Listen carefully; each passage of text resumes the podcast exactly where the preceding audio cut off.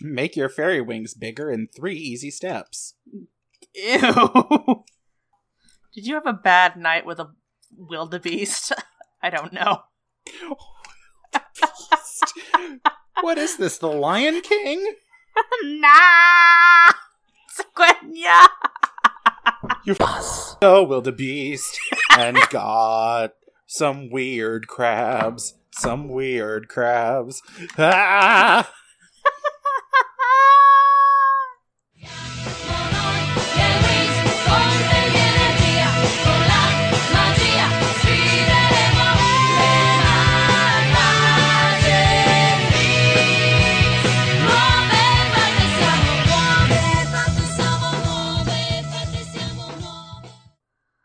So, sh- uh, should I start us off? Go for it. Hello and welcome to the Magic Winx Clubhouse, a podcast where two best friends get together and recap every episode of the Italian magical girl series Winx Club. I'm Brendan and I'm Fairy of the Surging Sea. And I'm Tess, Fairy of the Rolling Stones. Today, we're watching Season 1, Episode 13, A Great Secret Revealed. The Italian title translates as The Daughter of Fire, which is a rad title, and in the 4Kids version, its title is Meant to Be. The Italian version of the episode aired February 25th, 2004, and the 4Kids dub episode aired September 11th, 2004. Okay. Now, I did put out the call for listener questions pretty much as soon as I woke up this morning, so that means I tweeted it out at like 5 Eastern.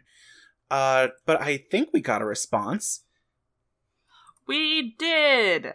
From best friend of the podcast, Cassidy, whose display name is still Neo Cassidy, the ever living.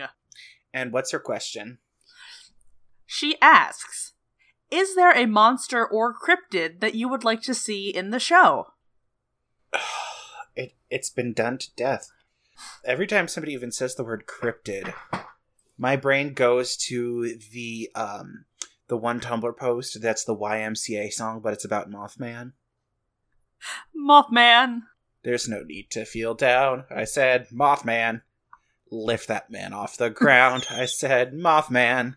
Swing your new friend around, cause it's fun to swing a human. Dun, dun, dun, dun, dun.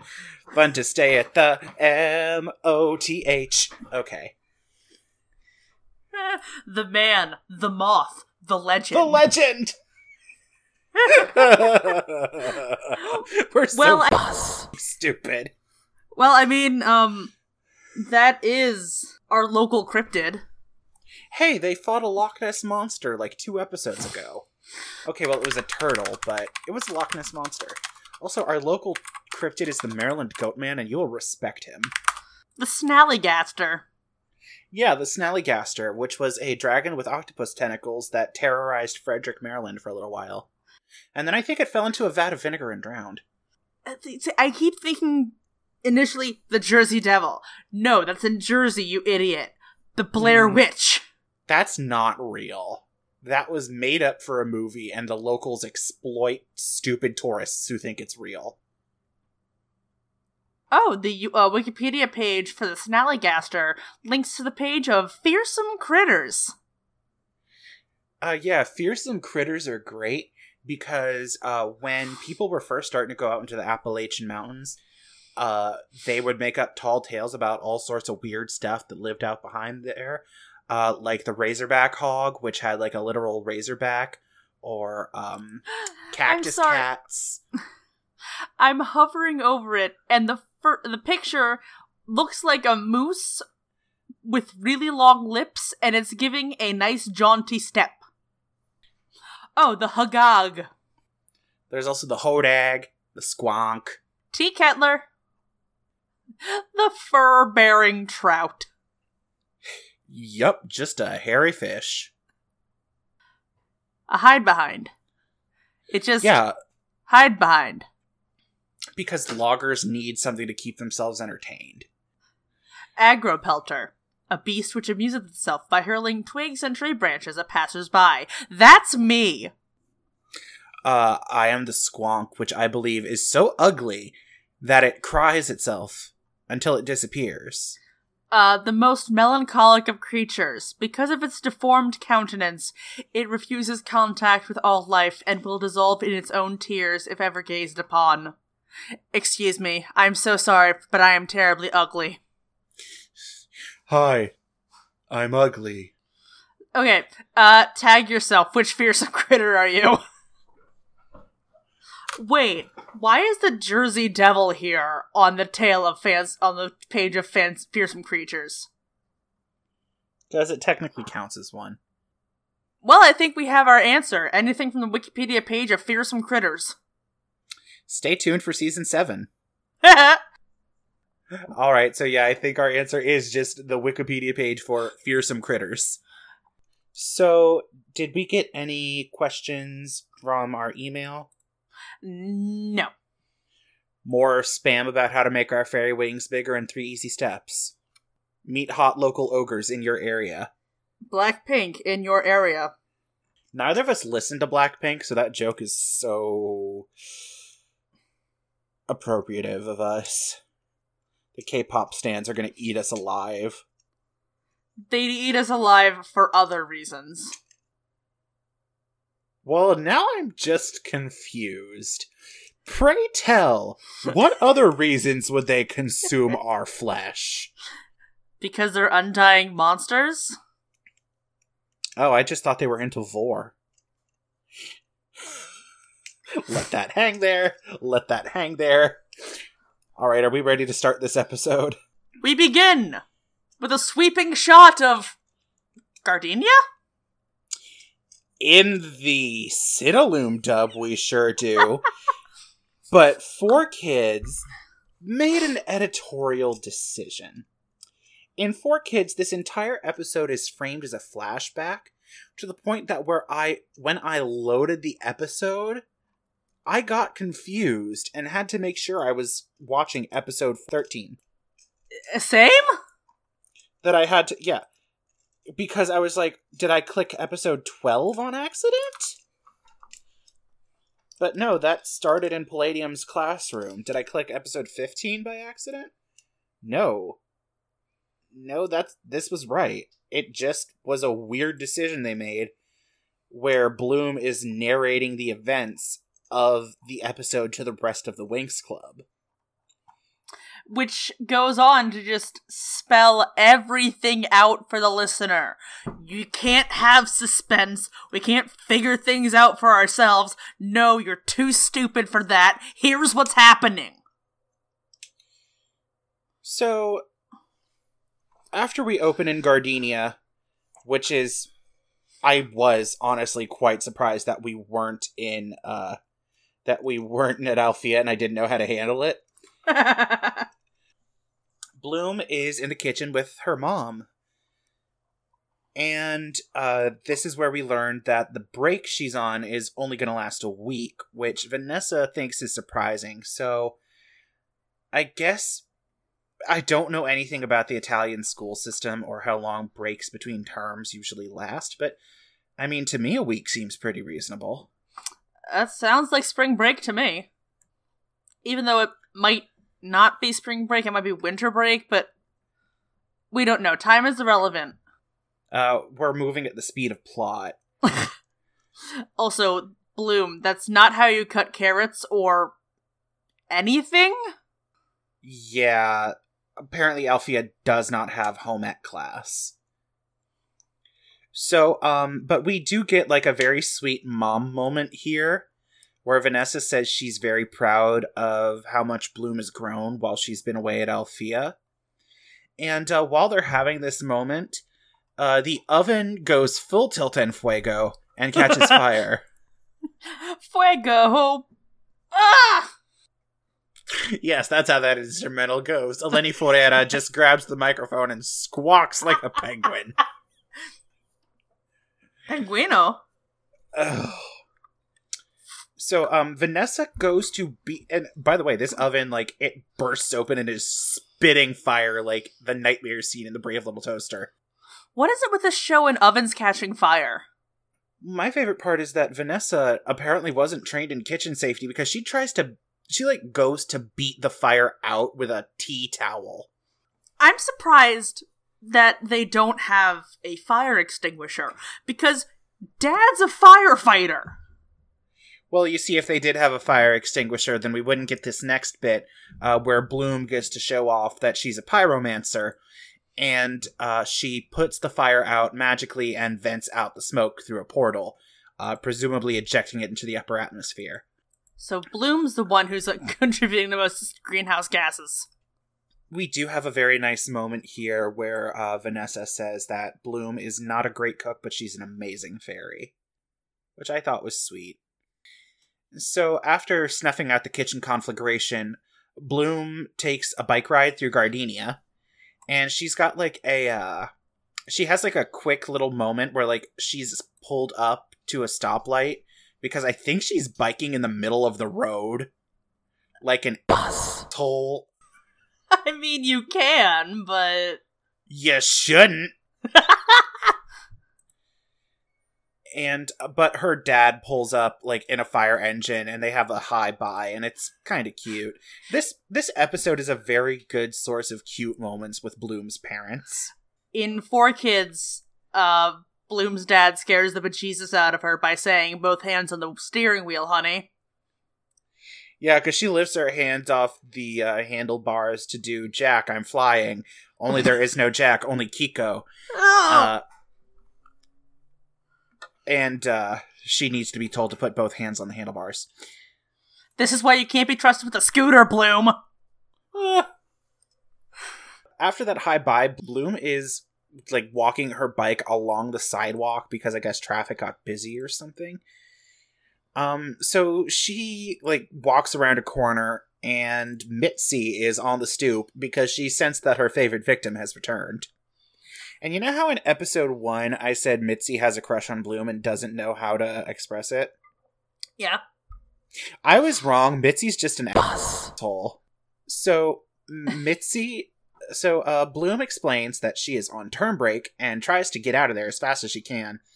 Uh, and Mitzi says that there are rumors going around at their old school about the reasons why she left. And Bloom says that she just transferred to another school. And then, in the Cinelume version, I would like Bloom to light her on fire, because Mitzi responds by asking if regular high school was too hard and asks if her parents sent her to a special school. Oh, I did not catch that because I was watching that while I was getting ready for work. You fuss. Yup. Just light her on fire and put her in the garbage. That is Ju- where she belongs. Just say you got accepted to a good boarding school overseas. Fuss off. Yeah, the uh, Four Kids dub changes it because they're like, uh oh. Much like the much like the Afro thing last episode, they went, uh oh. and uh, instead she's saying that Bloom was sent to military school. Is that still a thing in the U.S.? Reform school is, but I don't know if like just out and out military school is. I'm sure that one of our listeners can inform us if it's still like an active thing. active duty. Uh, military Reserve. Also, uh, Bloom does start shaking with righteous fury. And I, again, I just want Bloom to smite her. Uh, She's not above using magic out of school, so and it's not like Harry Potter where they'll take your wand away and send you to Supermax if you so much as steal a candy bar. it's not like anyone's paying attention. Um, but uh, Bloom says that she went to a private college, and Mitzi tries to goad Bloom by saying that she doesn't believe her. But then Bloom says, "Well, that's your problem," and rides off on her bike. Uh, while she is riding away, um, one of the stop signs is backwards. so does it say pots? Or Not not written backwards, just mirrored. weird? I know, right? So, while she's biking away, we get some narration. So, here's the thing I'd like to say about this episode right on top. did you feel like the pacing in this one was all over the place? Because I can't tell if this episode happened in a week or 10 minutes. I think it was intended to be over the course of the week, but uh, a lot happened. We do get a montage to establish that time is passing, but A really strange montage. but I kept having to like look back at my notes and say and and now we're here and now we're here and now we're here because it seemed like it's not like a regular episode of Winx Club where we would like cut to the tricks to see what they're doing or we would deal with like we would split the girls up and we'd be dealing with one of their plots and then another of their plots. No, it's the same limited cast of characters in this episode, so you can't tell how much time has passed between minutes. And the Four Kids dub does a little bit of a better job, like doing some establishing lines to let us know, sort of like casually how much time has passed between scenes. Do you know what I mean? Right. But yeah, the Cinelume version, it's very whiplash inducing. Th- there's not even a transformation.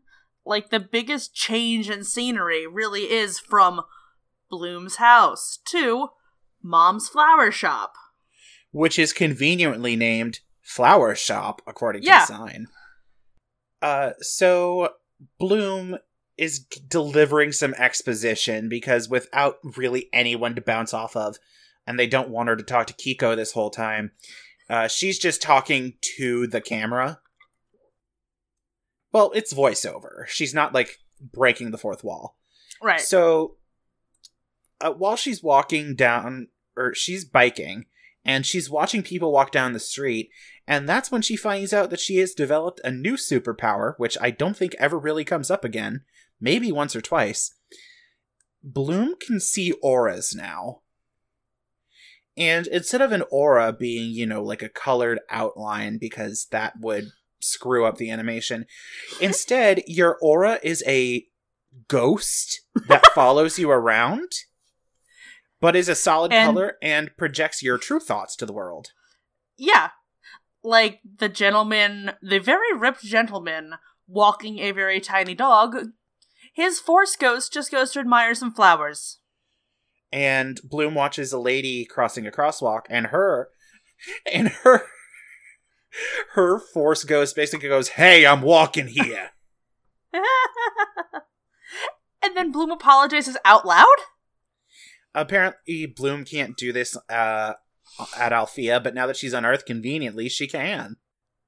So uh, she pulls her bike up in front of her mom's flower shop, and she gets the stink eye from the driver of what is supposed to be a very fancy car, but looks like a 2003 Prius in very important person black. It looks like someone took a took a traditional limo and cut out the bits that make it a limo. I think that's technically a town car, They but just it made looks it a, like a Prius. they made it a four door sedan. They got that on a budget. uh, inside the shop, Vanessa is like we get Vanessa at the tail end of a meeting with two like skeezy looking guys. They are businessmen from business company and they want to give Vanessa money. So that she will do business with them. Business, business, numbers, numbers, numbers. How am I doing? Um, we must increase our profit margins by investing in diverse partnerships. So, uh, uh, when Bloom comes in, Vanessa introduces the businessmen as Mr. Bonner and Mr. Brown, who are her future business partners, and are going to basically franchise out her flower shop and turn it into a chain. In Four Kids, they are Mr. Bonner and Mr. Bonner. They are the Misters Bonner. I'm glad Four Kids is being progressive and showing a gay couple on their on their uh on their prime time children's show. Unfortunately, they're evil. Yeah. Uh, yeah, because like Bloom is just like, "Hi, how do you do?" And then she sees their force ghosts, which uh, they both look like Snidely Whiplash. they're rubbing their hands together, scheming that they're going to buy the shop's real estate, evict Vanessa, and build a supermarket. Even though her business in, is in a strip mall? So presumably they've gotten the other businesses on board with this. And just they haven't told anyone. So once they leave, uh Bloom like gets real cagey because she can't believe how obviously evil they are. And um she starts asking Vanessa just some, you know, background questions. And uh Vanessa says that Bonner and Brown found her and all that she really knows about them is that they work for a large company. And okay, I get that it's 2004 and we're in early internet days, but if you're going to get schemed this easy, like this is this is like do you know what I could call Vanessa and say that I'm from the IRS and that if she doesn't pay me $7,000 in back taxes, she's going to go to jail and she's going to give me that $7,000. Hello, I'm calling from uh Microsoft. Your computer is fucked. Give me your login information and also your routing numbers. Hello. I am a Nigerian prince. I have a very large amount of money, which I would like to give to you. But first, you have to send me $600 in Walmart gift cards, and then deposit them in a brown paper bag at the corner of 5th and Main, and then don't look back, because if you do, it'll turn into salt.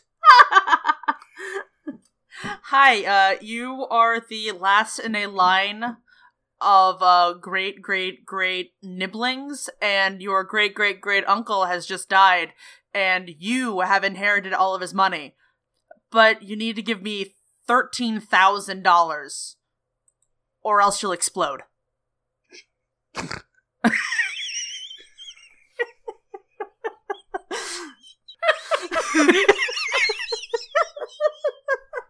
you won't get the inheritance. I'll just get, I'll just get thirteen thousand dollars. How do you make them explode? You'll find Uh. out if you don't give me thirteen thousand dollars. Okay. Okay. So once Bloom convinces her mom that they're assholes, because trust me, mom, I just learned I can see auras.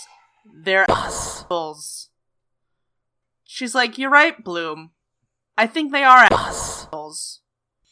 And I couldn't tell if this was the next day or 10 minutes later. And I believe the Four Kids dub made it 10 minutes later. Yeah, Four Kids was like, "We just have one more form to sign, and then we'll own you. I'll get the last form." What do you mean? You told us to get the last form. And so Vanessa says she's decided not to go through the deal because she just likes her business the way it is now, which is, you know, simple and easy for one person to manage. And then one of the con men decides to convince Vanessa to reconsider, and when she puts her foot down, the other says, like, straight out, listen, lady, accidents happen. So I am 99.9% certain that this is the Mafia. And then he accidentally knocks over a very rare plant. Uh, by the way, she reacts, A plant, at least. and uh, they say that she's going to regret turning them down when they leave. Mafia. Definitely. Uh, Bloom uses her magic to put the vase back together. And then we get a montage. My favorite thing about this montage is that neither of her parents have casual clothing. So her mom is at the f- movies in an apron and slippers. Um, it's all half speed. Like it's all slowed down for no reason. And the Four Kids dub puts one of their original songs over it. The Cinelume dub was one of their original songs over it, and they're both bad. Well, when the Cinelume dub does a song, it's usually a translation of whatever the Italian one is. Four Kids just makes their own music. And in the Four Kids version, Um, they also cut in some shots of Bloom riding her bike in episode from episode one for no reason. I swear it has to do with stuff they cut for time. And then they realize the episode is too short. It's it's the exact same thing as when you're watching an episode of Jem and they cut the episode too much. So you have to sit through three encore music videos and a superstar segment at the end. Because they ran a gajillion minutes too short. Uh, also, I'd like to imagine that while during this montage, Bloom explains the few times she's been uh, accosted by homicidal witches. It's fine. That's that's the thing with the fork. Yeah, she's like doodling in the air with her fork to illustrate a point. That's definitely describing a time that she fought Icy. So, uh, we get back to Bloom and Vanessa, and they're just kind of like chit chatting in the flower shop when a full on brick crashes through the plate glass door. And there's no note or anything tied to it, it's just a brick. And then Bloom actually does something really cool with it. So she turns the brick into a sponge and she wipes the sponge over the broken door, and that fixes it. Which I thought was a really neat idea for a spell. Oh yeah, that was cool. Um, the thing is though, I don't know about police stuff. Wouldn't you want to, I don't know, not touch that in case there's evidence on it? Eh, not important. uh, the Four Kids dub establishes that this is for a client, but in the Cinelume dub, for no reason whatsoever, Bloom takes a frickin' Ming vase out to the curb And then Mario and Luigi speed by. and smash it with a baseball bat. This is where I have in my notes that this is definitely the Mafia. Oh yeah. The mafia is gonna kneecap Vanessa. Which, by the way, speaking of, the next day, uh, Bloom and well, at least I think it's the next day. In Four Kids, like I said, the timeline is very unclear. Um, in Four Kids, they they add a line in to imply that like after the plate glass door incident, Bloom and Vanessa just like went to lunch, and they came like right back. Wow, Mom, I'm stuffed. That lunch was delicious. Your grandmother used to say, a lady is never stuffed, she's. I really want to know the end of that sentence. Me too! But no, Vanessa notices that the door had been forced open. And everything has been destroyed. My favorite part about that it's a plate glass door, and her storefront is all windows. She'd be able to just look at it and see that the place has been ransacked.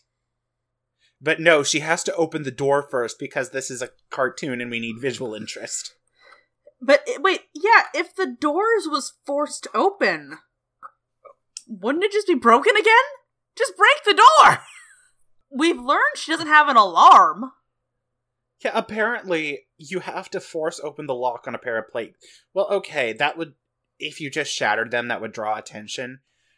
I have a feeling that the intention is like this happened overnight as part of an escalation of violence. But I love the fact that in the Four Kids dub, this happened in the middle of the day. So there were just like Mario and Luigi in motorcycle outfits were smashing up a flower shop in the middle of the day. It's like noon. You know what else draws attention? Throwing a brick at a window. Yeah, that too, but if you speed by fast enough on a motorcycle, nobody's going to catch it. eh. So, uh, Bloom has seen enough of The Sopranos to recognize stock mafia intimidation tactics. Who let her watch The Sopranos? Uh, so Vanessa is probably trying to convince herself when she says that it could have just been, you know, regular burglars. But then Bloom opens the Barbie Dream register at the till, and there's no money missing. Mama, if we were truly burgled, would there be money left? Dun dun dun! I don't know why that always tickles me when people just weird the enunciation on things. We go from Bloom revealing that there is no money missing from the till directly to smash cut to dinner. Plate glass door smash cut to dinner. Whew. where Mike is trying to convince Ve- uh, Vanessa to report. Okay, actually, this is another scene that's handled a lot better in Four Kids. In the Cinelume dub, Mike is trying to convince Vanessa to make a police report. Uh, Vanessa says she doesn't have enough proof that it was Bonner and Brown. Uh, and here's where I mentioned that Vanessa should still file a police report to start building an incident log before things escalate to arson and kidnapping. But hey, what do I know? Uh, in the Four Kids dub, uh, she did call the police, but they were not able to really find any conclusive evidence on who ransacked her store. Which, that's believable, I think. Right. Because if she just has a hunch but there's no supporting evidence, then there's nothing the police can do but file an incident report. Uh, Vanessa says what's done is done, and Mike says that first thing tomorrow he's going to install an alarm system in the shop, not pay a professional company uh, to install an alarm system in your wife's flower shop because that's silly. Because you know what's really going to stop people from stealing is um, a handwritten sign taped in the window that says security system installed by Mike Peters. Not the ADT shield. No, just my schlub of a husband put in a CCTV and an alarm that's just going to beep at you if you try to steal a flower.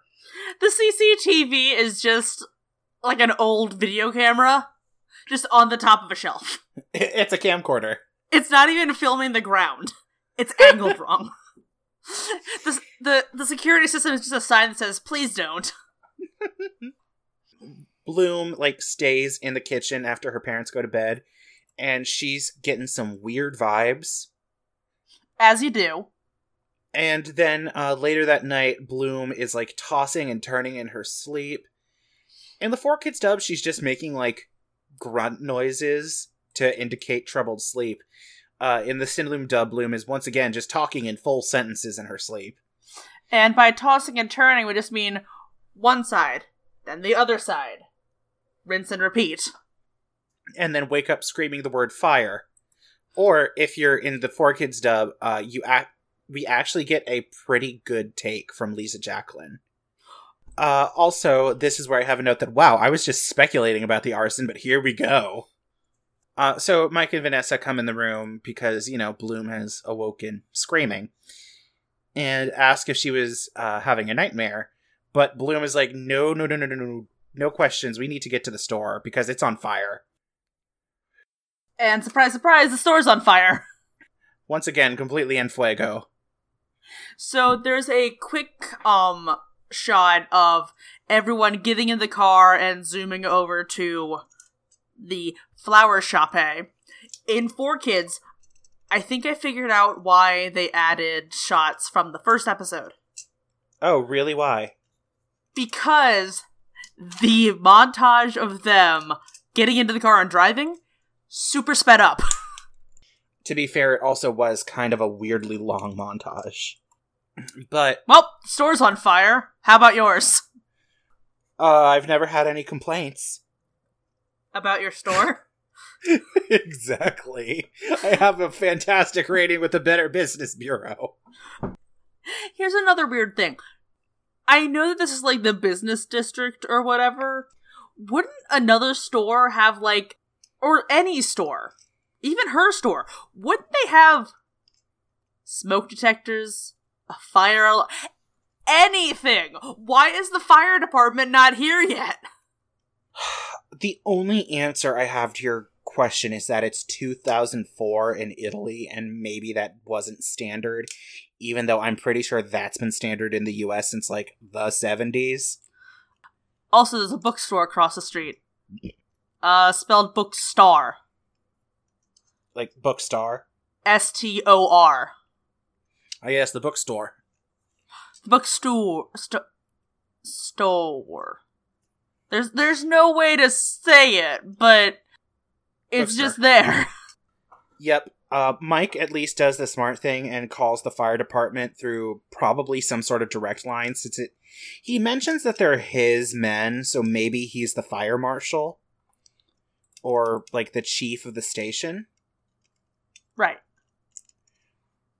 And, uh, you know, he says that they're going to get there as fast as they can. And in the Four Kids dub, Bloom says that the station's across town to justify what she's about to do.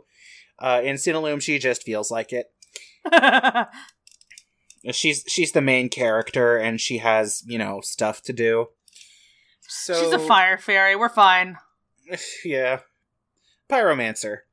So Bloom says that she is going to do something because the fire department's not going to get there in time, and she evidently is aware of this fact somehow.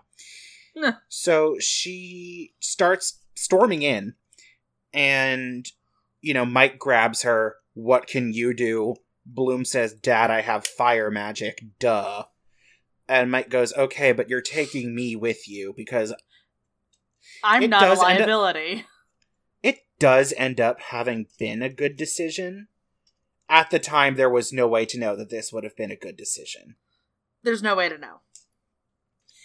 Also, Vanessa is just like obviously in shock, Yeah, because her entire life is going up in flames. quite literally. Her store, her family. Even Snowball. Ugh, talk about a joke that maybe three people will get. Bloom conjures up a heat-proof shield, like a like a dome, and she. Oh, I also wanted to point out uh, when Mike grabs Bloom's shoulders, like we get a shot of like her from behind, and she's in her regular civvies. Eh. Like that is just the that is her regular shirt, and then the camera cuts back to the front, and she's in her pajamas again. So uh, they go into the flower shop so that I guess Bloom can fight the fire, or Dad's just there for moral support. or maybe to like get stuff that's like like sensitive documents or something. Bloom is like staring into the fire as she's wont to do, like she did back in Cloud Tower, and she actually gets another fire gazing vision. She scries. She sees like a random building fire, and where like Mike and his squad are, you know, doing the their job as firemen and they're putting it out. You can tell that it's a flashback because Mike does not have age lines. and also the entire thing is um it's not sepia tone but it definitely has a filter over it It's in a fog. the fog of ages uh mike is like outside rallying his men saying you know you go over here and i'm gonna do this and then he hears a baby crying and he's like whoa what the hell and so he rushes in to save the baby and because this is a cartoon he's not wearing any protective gear He's advancing towards the child. He's power walk. Like he is not He's gently walking. Yeah, he's he-manning towards it. And uh, we see a a baby Un that bebé. is that is very obviously Bloom, It's a full head of hair. like full head of ginger hair, giant blue eyes, and like yeah, it's Winx Club, so all babies look the same, but you know your main character. In the same fire shield that they are currently inside.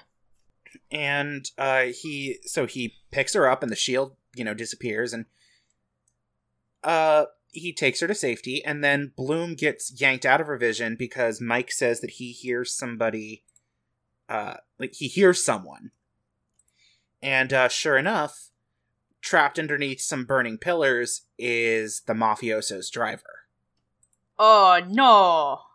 and Bloom recognizes him as the driver.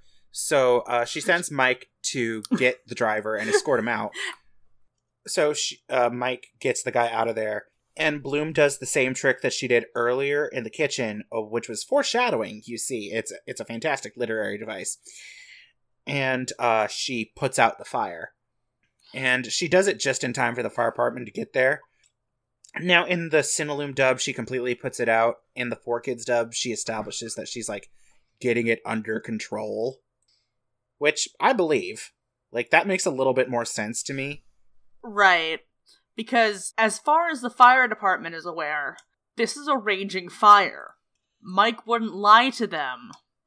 And now it's just smoldering? Uh, so the mafioso's driver is in like a shock blanket. He's actually in um Mike took off his pajama jacket and draped it over his side. That's just his, that's just his pajama top.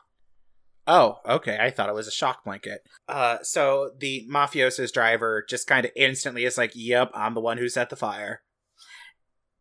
Except in Four Kids, In Four Kids, they decide to. have him just feel bad about the fact that Mr. Bonner started the fire and now he's inside for some reason. Uh, the important thing here is that he's going to testify against Bonner and Brown because, you know, blatant intimidation tactics and his life has been saved. He had to come to the Great Dragon moment. Oh no, right. We know this already. Not a come to the Great Dragon moment, he had to come to Bloom moment. She's she's the Messiah, right? Probably. She's Fairy the Dragon Flame, that's close enough. He has all the details of their, you know, regular scam operations and probably people that they've done this arson and intimidation thing to before. And the Four Kids version, they did that to him. Apparently, he owned a limo company before they buzzed him over. And now he's working for them because he has a family to feed, and mustache skills don't pay the bills. they haven't since 1975, actually. Bloom has her aura vision and she sees that his Force Ghost is sad. And then he gets hauled away by the police. Which is great because in the Four Kids dub, it happens for no reason. Well, I guess they'd have to take him in for questioning regardless, wouldn't they? right. But also to the hospital because smoke inhalation and potential burns. Um, and here's this. It took till this point for me to make a note that the episode is choppy, because that's the best word for it. It's incredibly choppy. We just get an establishing shot of Mitzi throwing a pillow around her room and screaming because Bloom is on TV and is being interviewed for her role in like stopping the fire and also taking down a pair of mafiosos. In Four Kids, Mitzi shouts the line, How dare she interrupt my regularly scheduled program? I thought that was pretty funny. It was a great line, but she wouldn't be? This is clearly the next day or 17 minutes from now. I have no idea. This would be the morning news. Yeah, it looks like Mitzi was just watching the news and this happened. Also, I think I think she said program. Also, did you notice that Four Kids Mitzi is Lisa Ortiz? It is Musa's voice actress holding her nose shut. I noted that. Like my fifth note down for Four Kids. It's like, is that Musa's voice actress? Also, real quick, one line that I completely neglected to, t- to talk about in Four Kids in the beginning, like where after Bloom mentioned that after Bloom like stopped the fire from killing everyone in their house, she just says, "I couldn't save the pot roast." in the same tone as we lost the baseball game. It's corny, but I bought it. For some reason, I just was like, yeah, that seems like that seems like a genuine reaction a teenager would have. I forgot to thaw the chicken. I, I guess it's that morning uh, around the breakfast table. Uh, Vanessa says that she's going to use the insurance payout from the fire uh, because you know they have proof that it was deliberately set uh, to make the to, like make a bunch of improvements on the store. And Mike's adds that they're going to install a top of the line security system as well. Please get ADT. Please don't hang your camcorder up on a wire hanger. That's not a security system. That is an insecurity system, as a matter of fact, because it's giving me anxiety imagining that just clocking someone on the noggin. they have a tripwire, which is just a wire that they put across the line and it trips you if you break in. It's not attached to any it's not attached to anything. See, I was gonna think it would start deploying Home Alone traps. you trip the wire, you just get hit in the face with an iron. yeah. You know that thing in real life that will definitely kill you. and then as you're trying to leave, just a nail in the floor. but it's not in a board of wood. It's just laying flat on the floor. So Bloom, uh, while they're having this discussion, Bloom is sadly spreading jelly on her toast. Wait, hold on. What? Real quick, real quick. Right before, I just remembered this. Right before, like, the driver spills the beans, Mhm. he's given a flask? yeah, he is. Um, but yeah. hey, mom, dad, am I adopted? Here's where, okay, if we we have to address this now because we are here is where we get one of our biggest cultural differences in Winx Club. Because I have a feeling that a lot of the way the adoption plot is handled is due to Italian cultural norms. Do you know what I mean? Maybe. So, in the Four Kids dub, Bloom has known she was adopted from the start, and the reveal here is going to be the circumstances of her adoption. In every other version, this is where Bloom learns that she is a changeling, and she was adopted.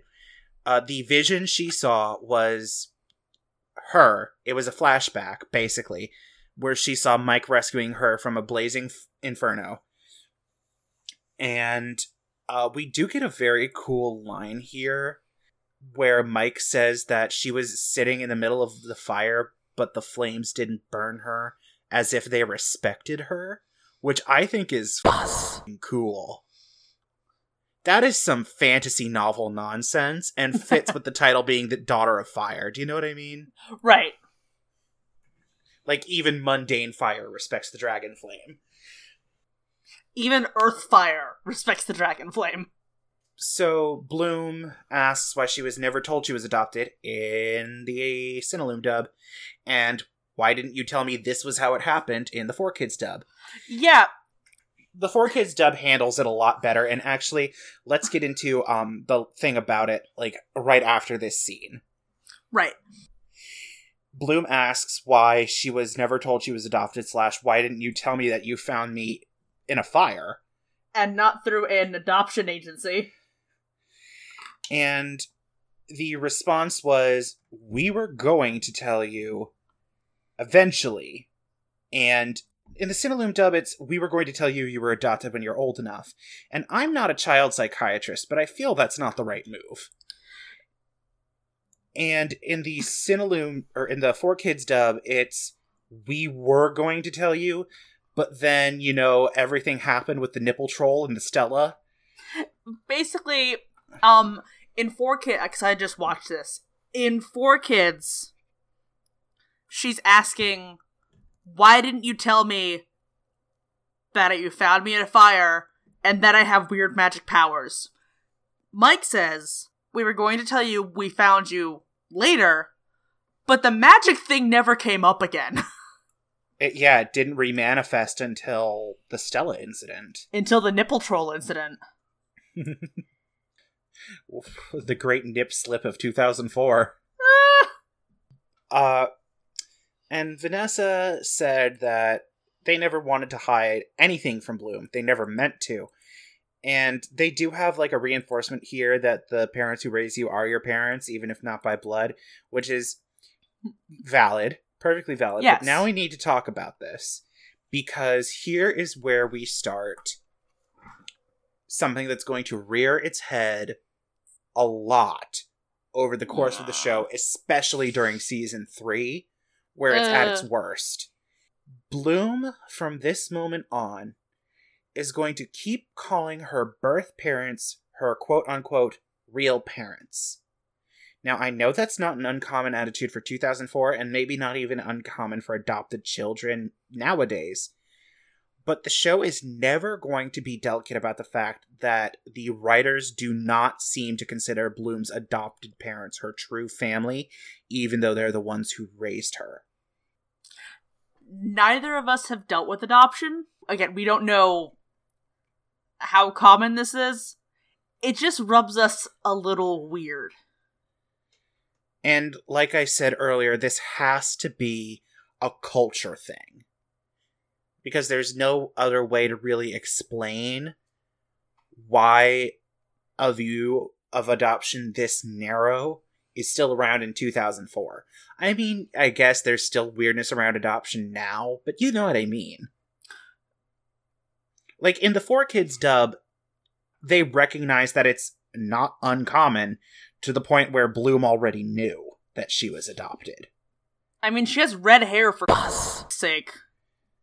She knew she was adopted, just not that she's a changeling fire baby. She's a salamander. Huh. I mean, she is a fire dragon, so you're not wrong. Haha. um. Oh, It's- um, you know what? Who do you remember who asked us the RPG question ages ago about the girls? Was it was it Cassidy? Let me do a quick checky poo. Mentions. Yeah, it was Cassidy. Okay, so remember, I don't know if you will, you probably don't. Uh, back during that episode, I said that I had a great idea for what Bloom's class would be, but I couldn't say it because it was a spoiler. Yes. I'm saying yes to keep this plot going. Yes. This is. Uh, I was going to say that she is a dragon blooded sorcerer. Because that's literally a perfect fit for her. She didn't know she had magic until it manifested in a really dramatic way, and it's, you know, fire magic from a dragon source. Foosro, damn it, Brendan. Look, I was. I did a very good job of not spoiling anything. But now that we know that she's the fairy of the dragon flame, I can say this. Also, different kind of dragonborn. These are dragon furries. Oh, so she's a salamander. Yeah, she's always a little mucusy. Oh no. Let's keep going. We're almost done. um so after after we have you know the the platitudes that are ultimately going to ring a little bit hollow in the show moving forward uh we cut to bloom being sat on on her bed at her dorm room and then we get a m- montage of bloom growing up and there's like a bunch of different like designs for bloom at different ages and i'm going to say this now the toddler and baby designs are horrifying What? You mean you don't like the one with the giant bow? There- it's just just a moppet cabbage patch child It goes from baby, baby, toddler, toddler, maybe five or six, boom, 16. yeah they cut to preteen real quick and uh, by preteen we mean it's just bloom's regular character design Just in a slightly younger outfit. yeah just in a slightly younger outfit oh and we also get to see when they gave her kiko for her birthday uh so after this flashback flora puts her hand on bloom's shoulder from off screen and this is where we get the reveal that we're back at Alfea but if you were paying attention to the background you would have realized that's where this bed you would have recognized the set you know Right. and uh, all of the Winx are gathered around the bed and they're giving bloom a pep talk They're basically saying, Your parents sound cool. I mean, look at our parents. Like, Stella's parents are divorced, Musa's mom is dead, Tecna's parents are a couple of Roombas, and Flora is a literal Cabbage Patch Kid. No, she's not. I think we actually do meet her mom eventually. I know we meet her little sister, who looks nothing like her, which is going to be hysterical when we get to it. Yeah, everyone's like, Your parents really love you. Does it matter that they're not your birth parents? And Bloom says yes. Well, yeah, they again, they really do soften this out. I love how this is handled in Four Kids. Because in Four Kids, instead of Bloom suddenly becoming obsessed with who are my birth parents, why don't they love me? It's okay, so if I'm adopted and they found me in a fire, I'm probably not even from Earth, so what the hell is going on with me? And it internalizes it in a believable way because, you know, she's learned that her entire life has been not a lie, but a half truth. In the Four Kids dub, And a lie by Laura omission. quips in with, "You may never find the answers. You know that, Bloom." And eight And- seasons of show says otherwise. Well, I do like the way that that changes that that scene changes because uh in in Cinelume Flora says that she doesn't want Bloom to get hurt and Bloom points at her and says I've already made up my mind. In the Four Kids dub, Flora says that Bloom may never have the answers, but Bloom says if it was she of course the point because it's you know the same animation, but she says if it was you, wouldn't you want to find out? we have an equal chance here of it being a find your parents, find your birth parents, and everything's hunky dory, and a little orphan Annie where they've been dead since you've been a baby. The more important thing is that everybody says they are going to help Bloom because she's their friend. I mean, hell, we helped Stella with her beauty pageant. And I do like that they Stella has a line in both English dubs where she says that of course I'm going to help you. Sticking my nose in other people's business is my favorite hobby. That's very cute. And very on brand. Yeah, it's very self-aware. And uh we end the episode with everybody doing the thing where you stick your hand in a pile and go woohoo and then they group hug. People are watching, Brendan. It's time to discuss our best moment, worst moment, and MVP for the episode. Oh, Tessa, bad. What is your best moment for this episode? Let's see here. I truly meant to do it, but I also just watched the episodes today and I had work. Well, what you meant to do isn't necessarily what you actually did. You're right, because I didn't. I don't know why, whenever somebody delivers the you're right in that tone, it makes it instantly hysterical. you know, you're right.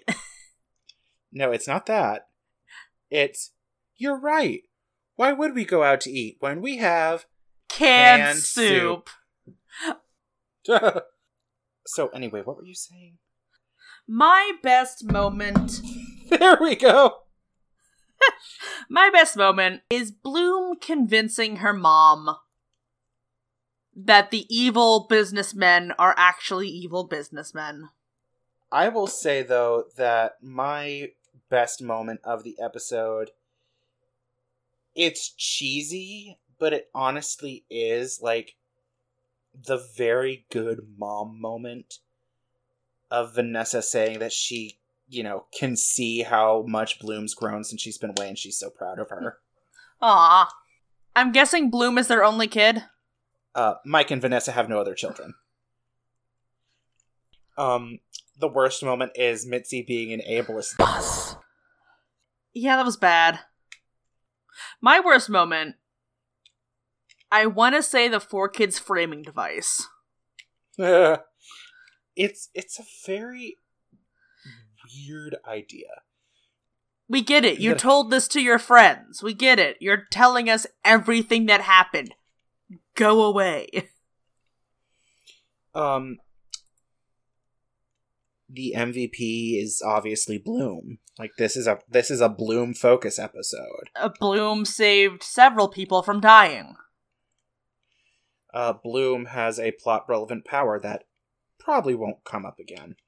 Eh. I'll be shocked if it does, but well, we have eight doubts. seasons, so Yeah, and it's in Wait. season five. They forget everything that happened in seasons one through three. Brendan, wait.